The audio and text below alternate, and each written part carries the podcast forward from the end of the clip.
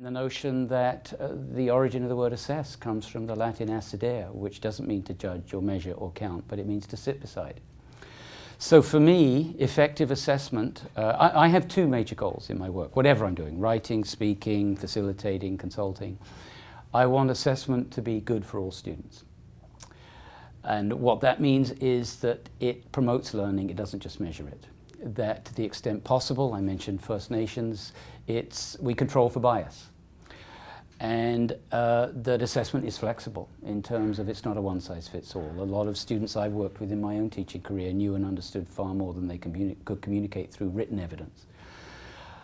From my second goal is that I look back on my own career, I've been in education for 35 years now, and I was my own worst enemy. Um, I was inefficient and ineffective.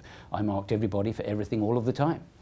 And what did I do with the data from that? Not a whole lot. I just smudged it into a grade periodically and sent it home. The teachers need to, to first of all differentiate what is my purpose for assessment? Is it diagnostic, formative or summative? And who's the primary user of the data? Me, the teacher, the student, or other teachers, parents, etc. And, and if, so this is not assessment 401, this is assessment 101. I mean, this is basic, basic stuff.